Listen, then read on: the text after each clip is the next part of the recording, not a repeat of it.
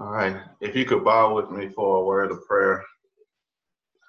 Oh, Heavenly Father, we come just thanking you for another opportunity to study, another opportunity to hear your word, another opportunity just to fellowship. Um, we just thank you for waking us up this morning, and letting us see another day. Uh, we thank you for just keeping us safe during these times and uh, with the weather outside, and um, you just continue to protect us and keep us. We just thank you for your love and your mercy and your grace that you shower us with each and every day. We ask that you would bless this time. It's in your son Jesus' name we pray. Amen. All right. Uh, good morning. I hope that uh, everyone is uh, doing well and uh, staying safe and um, spending time with family and uh, just really having that, that quiet time also, um, spending with the Lord. Um, I have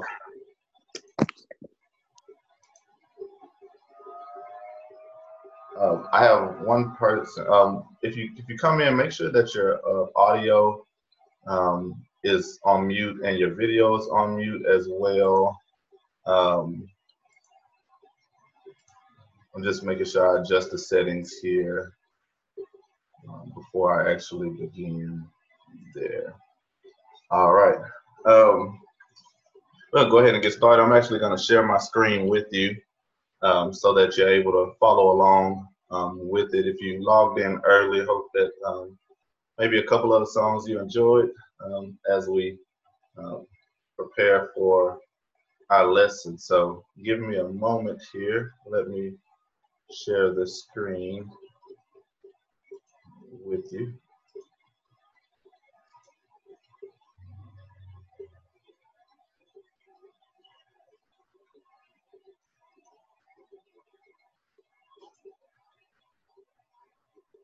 All right.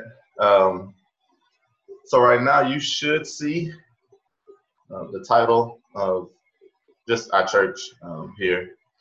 I'm gonna go through the slides and talk through them as well. Um, we are just as a my way of recap.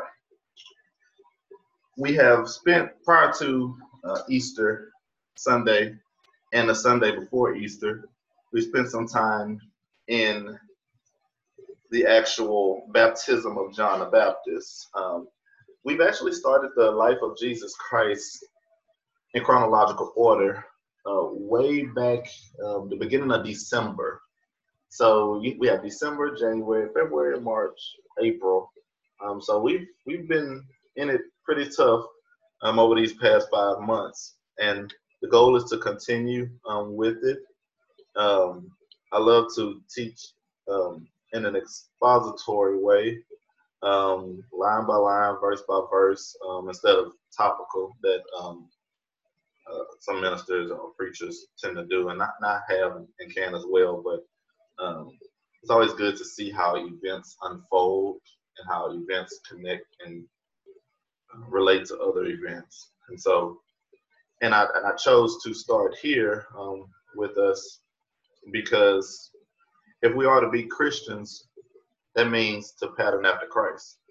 And so we can't pattern after someone that we don't know.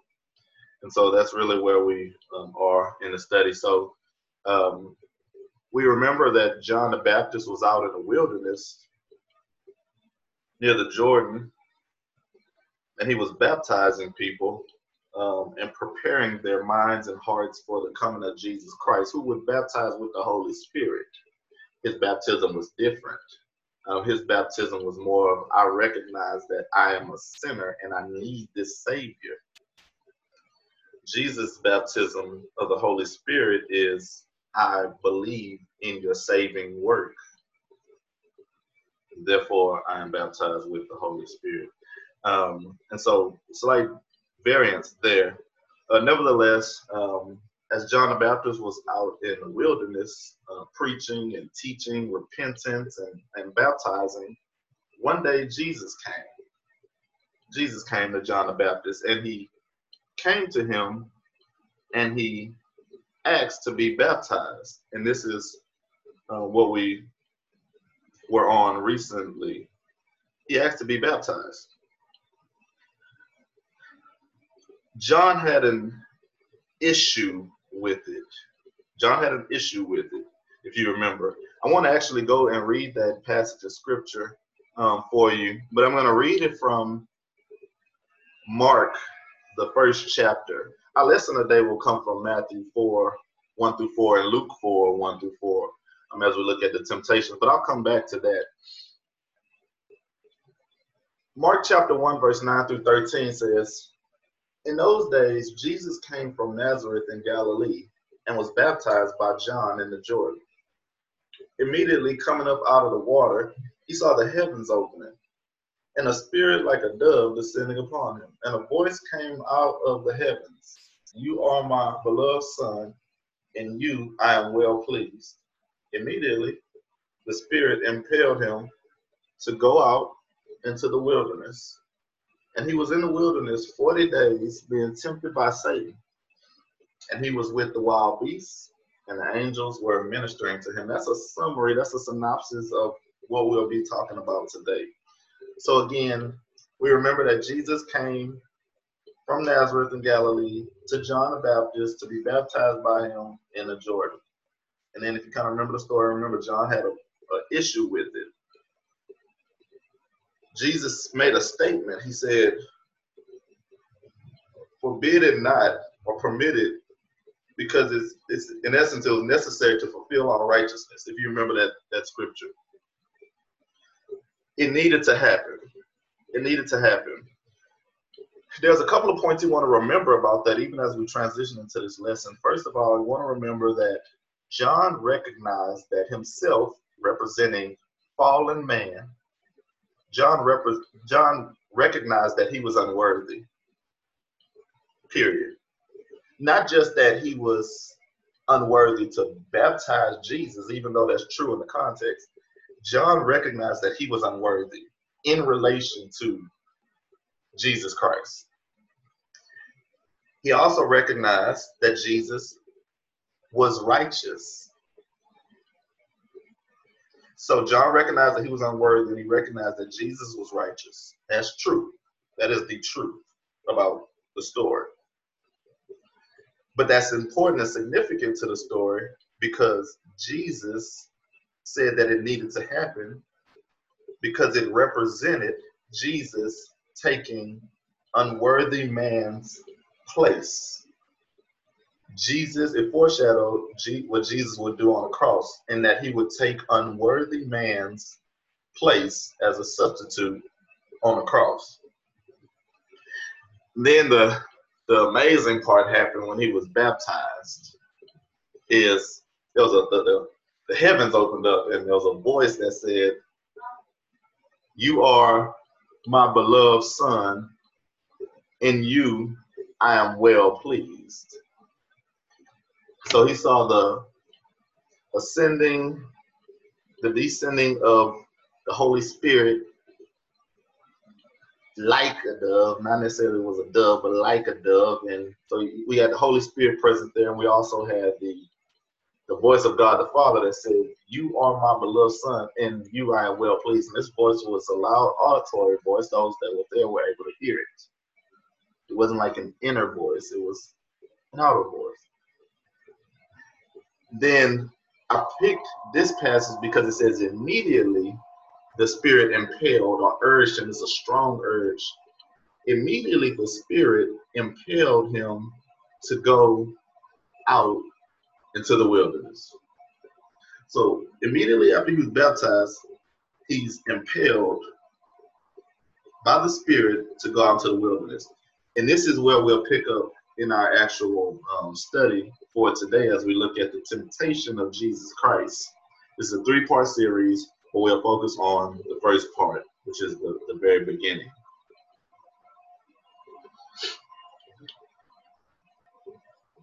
So, what I decided to do was take this um, lesson, and you know, when you look at this um, monumental passage, you have to study it all the way around. Um, and so this passage of scriptures in Matthew, and that's really what we're focused on. I'll tell you why in a moment.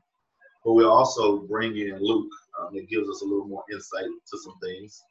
Uh, Mark just gives us what we just read, more of a summary type, than necessarily go into what actually took place during that 40 day period. And John doesn't speak of it. Um, his focus is a little different. John doesn't speak of. John just goes from Jesus. It, it speaks of in John, the first chapter, John recalling the time he baptized Jesus and people questioning and him identifying some things, if you're familiar with John chapter 1. So we'll focus right here um, with these parallel passages. It's Matthew 4, 1 through 4, and Luke 4, 1 through 4. So I said that we'll focus in a little more on Matthew as opposed to Luke. So let me tell you why. Matthew, many believe, or it's widely accepted, that Matthew is more chronological than Luke is. And I'll tell you why. One phrase helps most people to believe that Matthew was written more in a chronological order. at the very end of Matthew, at the very end of Jesus' temptation in Matthew chapter 4, he says, the third temptation, Jesus says, tell Satan to leave. He explains, you know, he rebukes Satan and he tells Satan to leave. And then the scripture says that the angels came and ministered unto him. So many believe that because of that statement, that's where the temptations ended. And that's when they move on. And you see that in Matthew. Now, if you flip over to Luke, temptation two and three are flip flop. So the third temptation in Matthew is the second temptation in Luke. And then Luke takes Matthew's second temptation and makes it Luke's third. Um, Luke wrote more, it's believed that Luke wrote more geographical. He starts low and, and, and ascends high in elevation if you look at those temptations.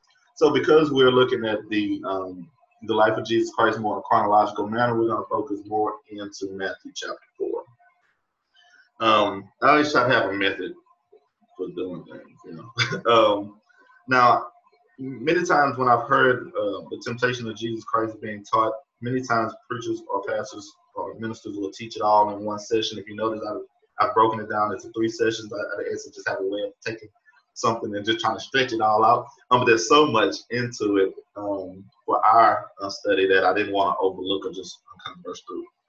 So I'm going to read through the entire passage. I'm going to read um, starting on the left side. I'm not going to read the Luke 4 one, but I'm going to keep it on the screen.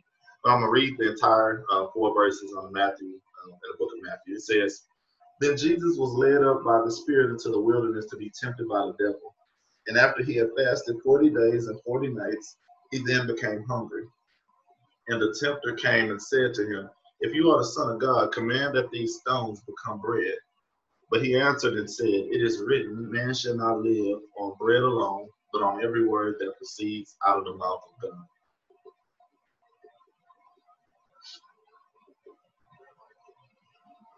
I want to first begin by looking at a phrase. I, want to give a quick five minute type of uh, just quick lesson inside of our lesson as we talk about this whole uh, led by the Spirit, filled with the Spirit, so on and so forth. Because if you look over to the right, um, Luke chapter 4 begins with Jesus full of the Holy Ghost. We don't see that in the Matthew passage. We just says he's led into the wilderness to be tempted by the devil. But if you look over the Luke passage, it says full of the Holy Ghost, full of the Holy Spirit. Yours might say full of the Holy Ghost. King James, I believe, says full of the Holy Ghost. Jesus, full of the Holy Spirit, returned from the Jordan and was led around by the Spirit in the wilderness for 40 days, being tempted by the devil. So I think it's worth some consideration that we talk about what this full of the Holy Spirit or full of the Holy Ghost means. I want to take you to a couple of passages where you see this word filled or full um, in different contexts you're probably really familiar with Ephesians 5 and 18, which says, Do not get drunk with wine, for that is dissipation, but be filled with the Spirit. Dissipation is just one of the words that means a, a draining of like energy of some sort. It's like a decrease of something. So what we really have here is this says maximize this feeling of the spirit, full of the spirit here. Um, not allowing anything else. He used the context that they would have been familiar with. Don't don't allow anything else to decrease that full capacity of being filled with Spirit. You take another passage um, like Luke um, chapter 5. Um, this was the story where Jesus um, healed the paralyzed man. You remember they, they were trying to bring the paralyzed man to Jesus. They couldn't get to him um, because of the crowd. They, they went on top of the roof and let him down there. Um, and he forgives the man's sins. And he um, the, the, religious leaders had a problem with that because they said it's blasphemy. Only God can um, heal people of their sins. And um, and he also says that you're um, that he heals them of his physical ailment here as well. And then he said that at the end it says they were all struck with astonishment and began glorifying God, and they were filled with fear. They were completely overtaken with fear. This is something that they hadn't seen before. Like this was an amazing thing to them, and it caused them to be in a little bit of a panic.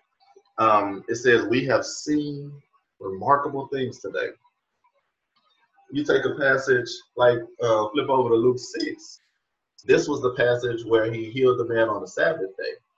Um, and then the man had the withered hand. At the very end, it says, but they themselves were filled with rage. These were the religious leaders. They were looking, they were trying to trap him. They were trying to see would he would do something on the Sabbath day so they had a reason for some accusations against him. They were filled with wrath. They were completely overwhelmed with anger. This is an uncontrollable overwhelming type of feeling there. But when it says filled, when I'm, I'm pointing these, this word filled out in these passages, I'm saying to be completely overtaken by something. Uh, you take John 16. Um, remember, Jesus was talking with the disciples. He, they were sad. They were about to, you know, to, to miss their the one that they had loved, their teacher. He was about to go away, and he knew that they were sad. And it said that he says, but now I'm going to him who sent me, and none of you asked, Where are you going? Because I have said these things to you. Sorrow has filled your heart. They were completely full of sorrow and sadness. They couldn't control themselves. It was a lot for them. This is the same field that Paul urges believers or commands believers to, and he says, Be filled with the Spirit, be completely controlled or dominated by the Spirit of God.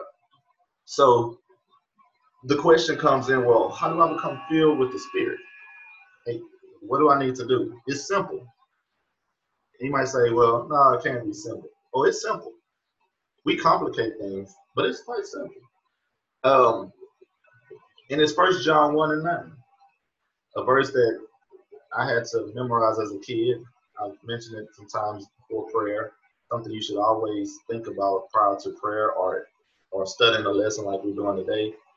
We never approach God's word or God's throne of grace with unconfessed sins. We always make sure we confess our sins. So First John 1 and 9 says, if we confess our sins, he is faithful and righteous to forgive us our sins and to cleanse us from all unrighteousness.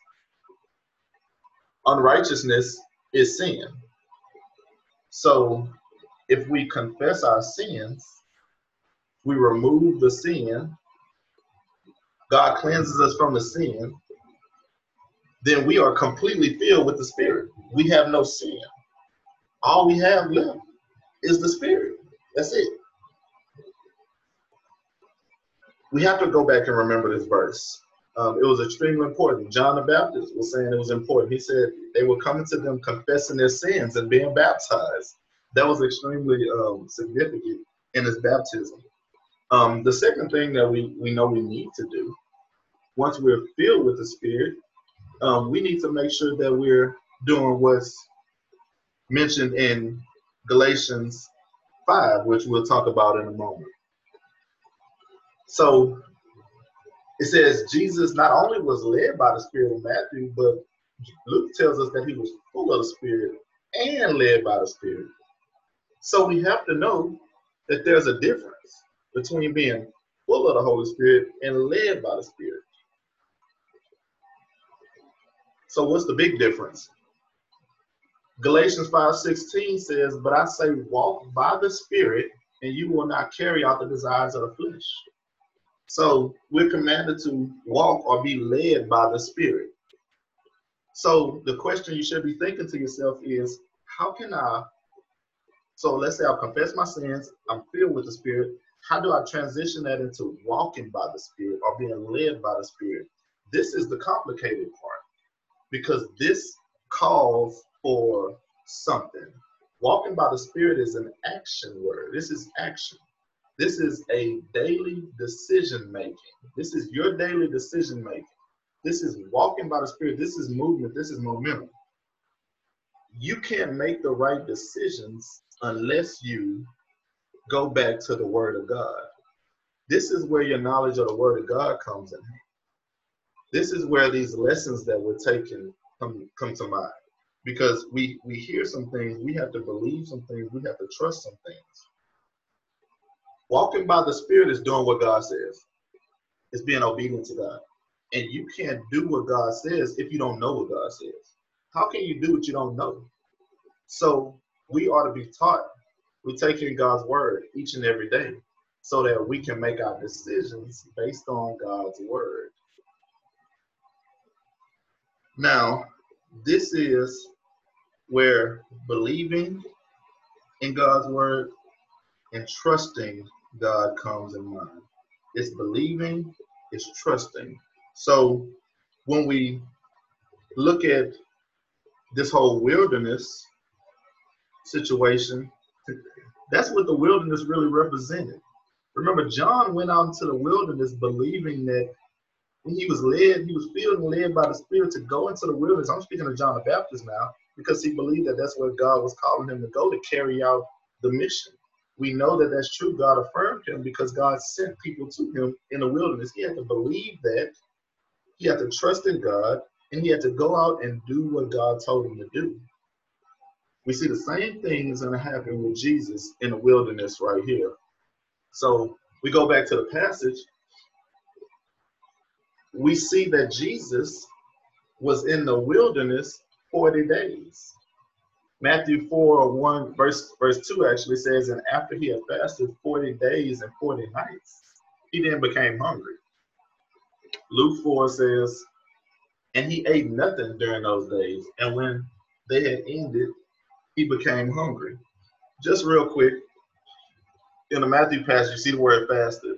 You got to understand that um, Matthew is writing um, to a, a, a certain audience um, an audience that is familiar or comfortable with Jewish rituals and customs, like like fasting, for example.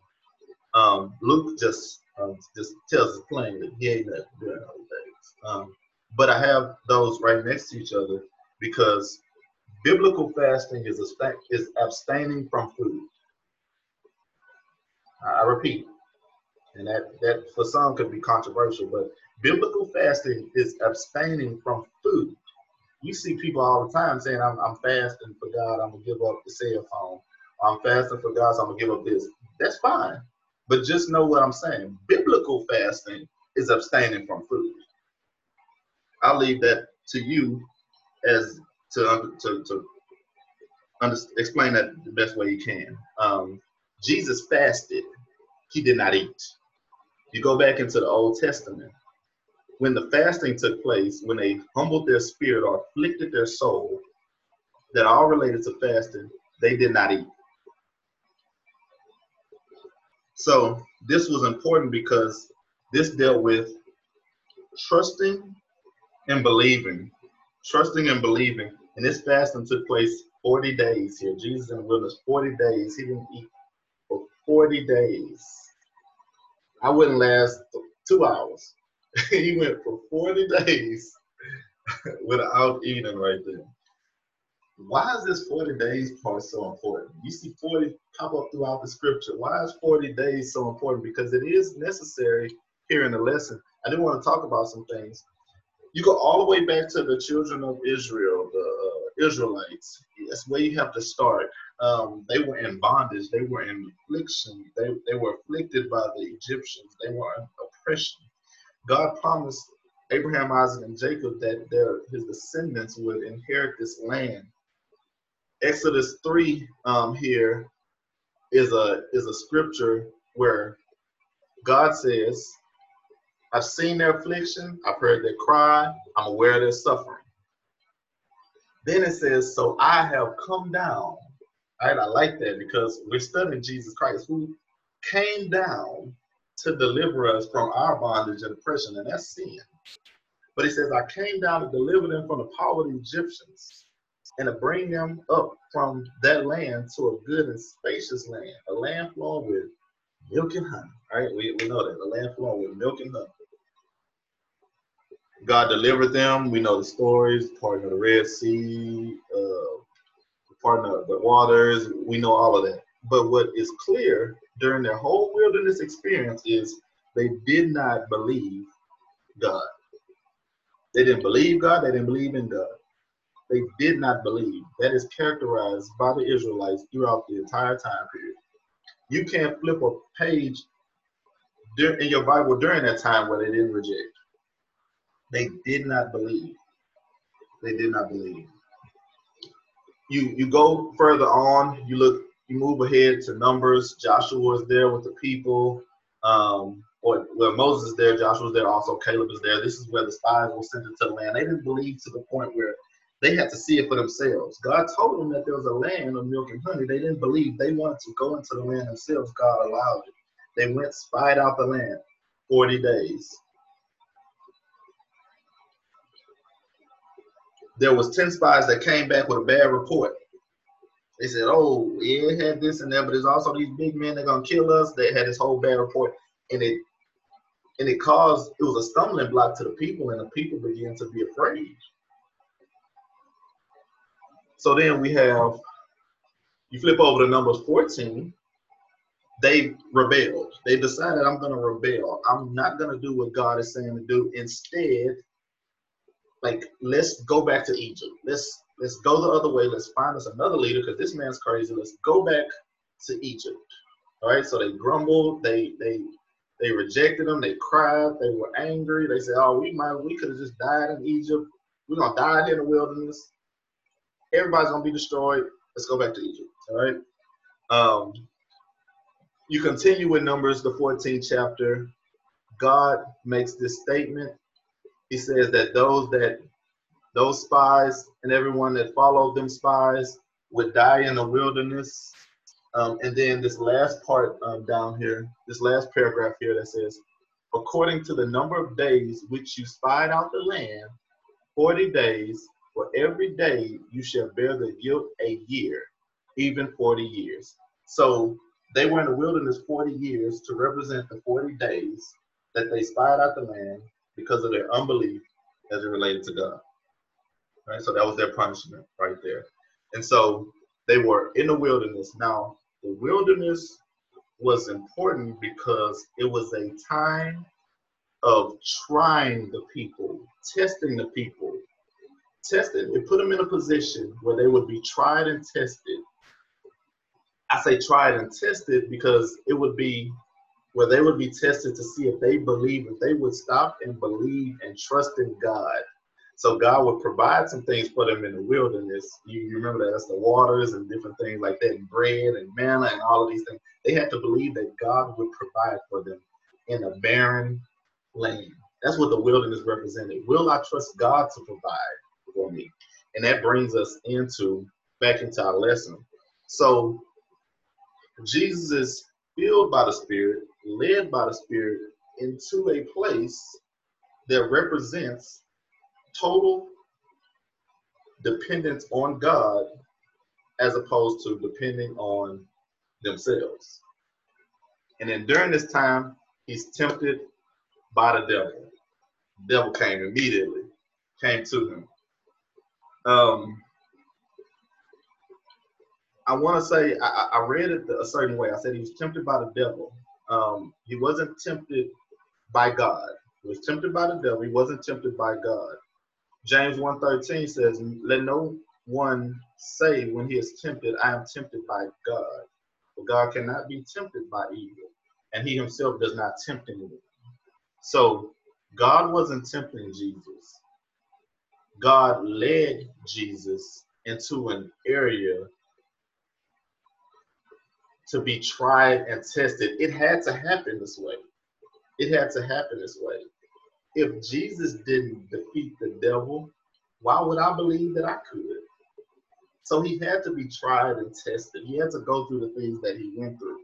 And so we have to we have to remember that. Um, we have to do what Jesus did, and that's suit up, and that's put on the whole armor of God to be able to stand during those testing and trying times, to be able to stand up against the wiles of the devil, which is what the scripture says in Ephesians 6 and 11. It says, Put on the whole armor of God so that you will be able to stand firm against the schemes of the devil.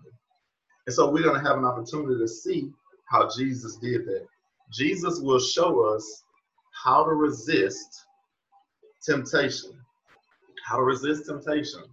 Whenever we have issues, we go back to what Jesus did. And these were real temptations. These weren't, uh, this isn't uh, allegory. This isn't fiction. These aren't temptation like. No, these were real temptations there. This isn't symbolic. These were real temptations. Hebrews 4 14 through 16 says, Therefore, since we have a great high priest, referring to Jesus, who had passed through the heavens, Jesus the Son of God, let us hold fast our confession. For we do not have a high priest who cannot sympathize with our weaknesses, but one who has been tempted in all things as we are, yet without sin. We can be confident in that, knowing that everything that we're going through, Jesus went through and overcame. Then it says, Therefore, let us draw near with confidence to the throne of grace, so that we may receive mercy and find grace to help in time of need. We can go to God during our time of need and Jesus will intercede because he knows what we need in our time of need. and it sounds like a tongue twister, but you understand what I'm saying, hopefully. So these were real temptations. We look at this passage, Jesus is being tempted by the devil. The devil says this If you are the Son of God, command that these stones become bread. I've heard this taught in many different ways. I want to enlighten you on some things relating to this. He says, if Satan is smarter than we are, at first. Um, and Satan has been here since the beginning of created beings. All right? I say since the beginning of time. Since the beginning of created beings, he was an angel. Right? Fallen angel. So we know that. So he's aware of a lot of things that we aren't aware of. Um, so you might say, well, that gives Satan the upper hand when he comes and attacks us. No, because we have the indwelling of the Holy Spirit and we have God with us. We have the upper hand, and he knows that. So he has to beguile and try to trick us because we have the upper hand. We've already won. But he says, if this is not a if you might be or if prove yourself. This is a this is more like since you are the son of God. This is if and I know you are, or if and you are. This is a Greek type of phrase right here. If and you are the son of God is what it really says. Command that these stones become bread. This is not a we've we've read this a lot of times. We're like, oh, we just command him to eat because he's hungry. All right. This is not just a mere appeal to Jesus' flesh. That's really not what this is. And if you read it just at that level, you miss the whole thing. This is the devil we're talking about. This is Jesus. Do you think that the devil thought that he could tempt Jesus with a just some small everyday temptation? Absolutely not. So we have to know that there's more in here and we got to look at it. What the devil was asking, was tempting Jesus to do, hear this, what he was tempting Jesus to do was the same thing, kinda, that we that we read when, when Jesus came into Jerusalem and they were like, Hosanna, Hosanna. What were they doing? They wanted to make Jesus king before the cross. They they didn't want him to suffer, they wanted him to be king. They wanted him to act outside of his time. They want him to act outside of his appointed time. The devil is telling Jesus to act like God. He's saying, if you are God, because you know, Son of God is equal to God, right? We talked about that characteristic. So he saying, if you are God, act like God.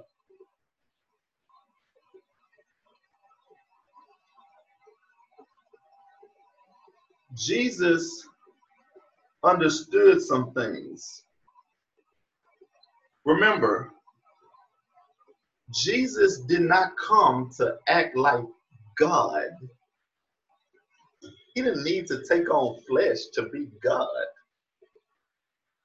He came to take man's place. So he was he came to function like man, not act like God. You can't separate God and man. I'm not saying that, but I'm saying he came to take man's place. I already said that. That's why he was baptized. He came to take man's place to demonstrate how to obey God's authority and to do God's will while resisting his will or the flesh. All right?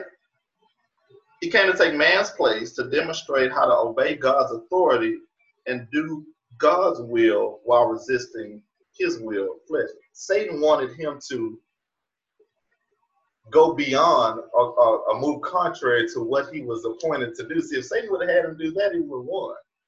Jesus understood that. This is why he quotes, and go back, this is why he quotes, but he answered and said, It is written, man shall not live alone, man shall not live on bread alone, but on every word that proceeds out of the mouth of God. That was big what he said. What he what he what he quoted was from Deuteronomy chapter 8. What's interesting is this is the story where there's recalling. God is saying, follow the commands um, in the wilderness. It's a testing time, it's a trying time. He says, He humbled you and let you be hungry, fed you with manna. God is saying, I'm going to provide everything that you need. All right? Life is more than just you need to, to appeal and feed your flesh. I'm going to provide. You got to trust in me. That's what Jesus did in the wilderness, and that's what he quoted to the devil who tried to get him to surrender to his flesh. He was really saying, Don't don't be man's substitute. Be God. And Jesus said, No, I came to be man. I came to show man how to live like man is supposed to live before God. And that's totally depend on God. So this was Jesus had to go in the wilderness to prove, to be tested, to be tried, to prove himself. That's the experience. Now you look at a passage like like Hebrews chapter 2, it says, Therefore, he had to be made like his brethren in all things, so that he might be a merciful and faithful high priest in those pertaining to God, to make propitiation for the sins of the people. But since he himself was tempted in that which he has suffered, he was able to come to the aid of those who were tempted. So he had to go through it all. Right? He had to go through it all. Um, this is not a when we go back to the the verse, this was not a whole debate on, you know, fasting, some simple. This was a deep, like, theological debate that Jesus was having with the devil. Jesus was saying to the devil, I came as man for the sake of man. I came as man for man's benefit. I came as man for man's benefit. And so we have here, he says, Man shall not live alone. And if you look at the Matthew passage, it gives us a little more than the Luke passage. The Luke passage quotes a little bit of it. He says at the end, Man shall not live on bread alone. But Matthew gives us the entire um, scripture passage. You know what I um what I thought was interesting is you know, you read this, you, you look at it, you say, well, Satan was was tempting Jesus to turn the stones to bread, and we know that God that Jesus could have did it because we have stories like, you know, he took the two fish and five loaves of bread and he fed out the five thousand people or whatever. But you don't want to mix those things up because, like I just said, when Jesus performed a miracle, it was for the benefit of the people. When Jesus performed a miracle, it was for the benefit of the people. If he would have come, if he would have turned these stones into bread, there was no benefit for the people. He came as man for the sake or benefit of man. So that this was this clearly wasn't about just turning some stones into bread. Did he have the power to do it? Yes, that wasn't the, that wasn't what he was called to do right now. He was called to be tried and tested and tempted by the devil as man would be and overcome it the way that man should overcome his problems and situations, which is the word of God. You can't overcome your problem, situation, circumstances with the flesh. The flesh is weak. You can't.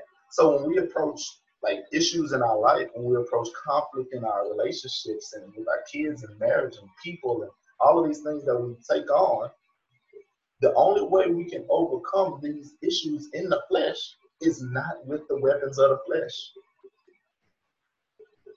It's with God. Remember, the weapons of our warfare are not carnal, but are mighty through God in the bringing down of strongholds and that whole task. We fight with God's strength, not strength in the flesh, because there is none. Another little nugget as I close this um, this lesson up if you look at this temptation right here, he quoted from Deuteronomy chapter 8. It's just another interesting thing that I noticed. If you look at the second temptation we look at next week, he's going to quote from Deuteronomy as well. You look at the third temptation, he's going to quote from Deuteronomy as well. And you might say, oh, that doesn't mean anything. He just happened to quote. Don't think that Jesus just happens to do anything. He quoted three scriptures from Deuteronomy. You got to ask yourself, why did he do that? What did Deuteronomy represent? Deuteronomy, Deuto, Deutero, and, and Eronomy, or however you break it apart, means second law. It was the law for the people. It was the law for the people. The people were supposed to follow the law, all the commandments. So Jesus quoted from Deuteronomy because he said, I came to fulfill the law. So when he was speaking to Jesus, when he was speaking to Satan, he wasn't just saying, well, let me give you a random scripture. He was saying, you're asking me to act like God. I came to be man and fulfill the law that man could fulfill. So I'm gonna quote Deuteronomy. Oh, he quoted from Psalms. Jesus come back, he quoted Deuteronomy. Oh, he quoted from something else. Jesus came back and quoted Deuteronomy. Jesus was emphasizing that I am the fulfillment of the law. I am here to be the perfect man. So I'm gonna quote everything. He stressed it. Sometimes we need to take that approach sometimes when we deal with problems and temptations, different things, we need to we need to consistently use the same thing that's been successful in our life. Jesus quoted from Deuteronomy not once, not twice, but three times to emphasize his purpose for coming on this earth. I'm going to ask that this week that you read Psalms 95.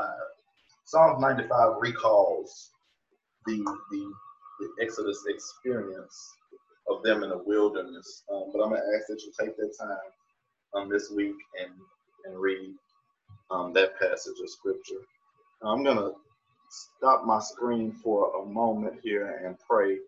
Um, and then um, after I pray, I'm to have up some um, reminders just just for our church on the screen as well as we as we close out but I want to come in and um, pray with you. So give me one moment. If you could bow with me for a word of closing prayer. Oh, Heavenly Father, we come just thanking you. Uh, thanking you for sending us your Son, Jesus Christ, to take our place, to live the perfect life, to show us how to obey, to show us how to follow you, to show us how to surrender to your will and not our flesh to show you how to defeat death, Satan, I mean, anything that we could face. We thank you for caring for us, for loving us, and in spite of the many times that we fall and fail, we just thank you, God, for who you are. Um, and we just pray that you be with our church, um, continue to be with our leadership in our church, um, continue to help us just to maintain fellowship, even if it's just a phone call or a text message or email um, so that we can maintain that, that brotherly fellowship. We ask that you would just continue to be with our nation, um, our leaders as they're making decisions that many of us couldn't make, um, and that we entrust in that you know what's best and that you will uh, be with our leaders as well. Uh, we thank you and love you. It's in your son Jesus Christ's name we pray. Amen.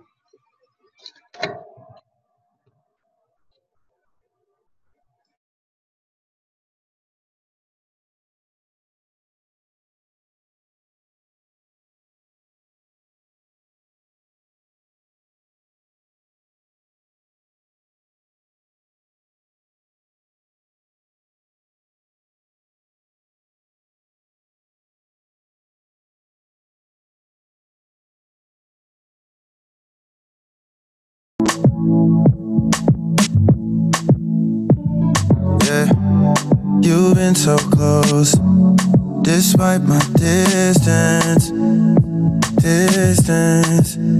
Oh yeah, and you're always good, you're always present, present. When my faith is fading, your love will still embrace me. I know that I can make it, I can make it. When my faith is fading, your love will still embrace me. I know that I can make it, I can make it. You're with me when I walk through fire, even when I face the giants. In the darkness with the light, tell the devil that he's a lie. And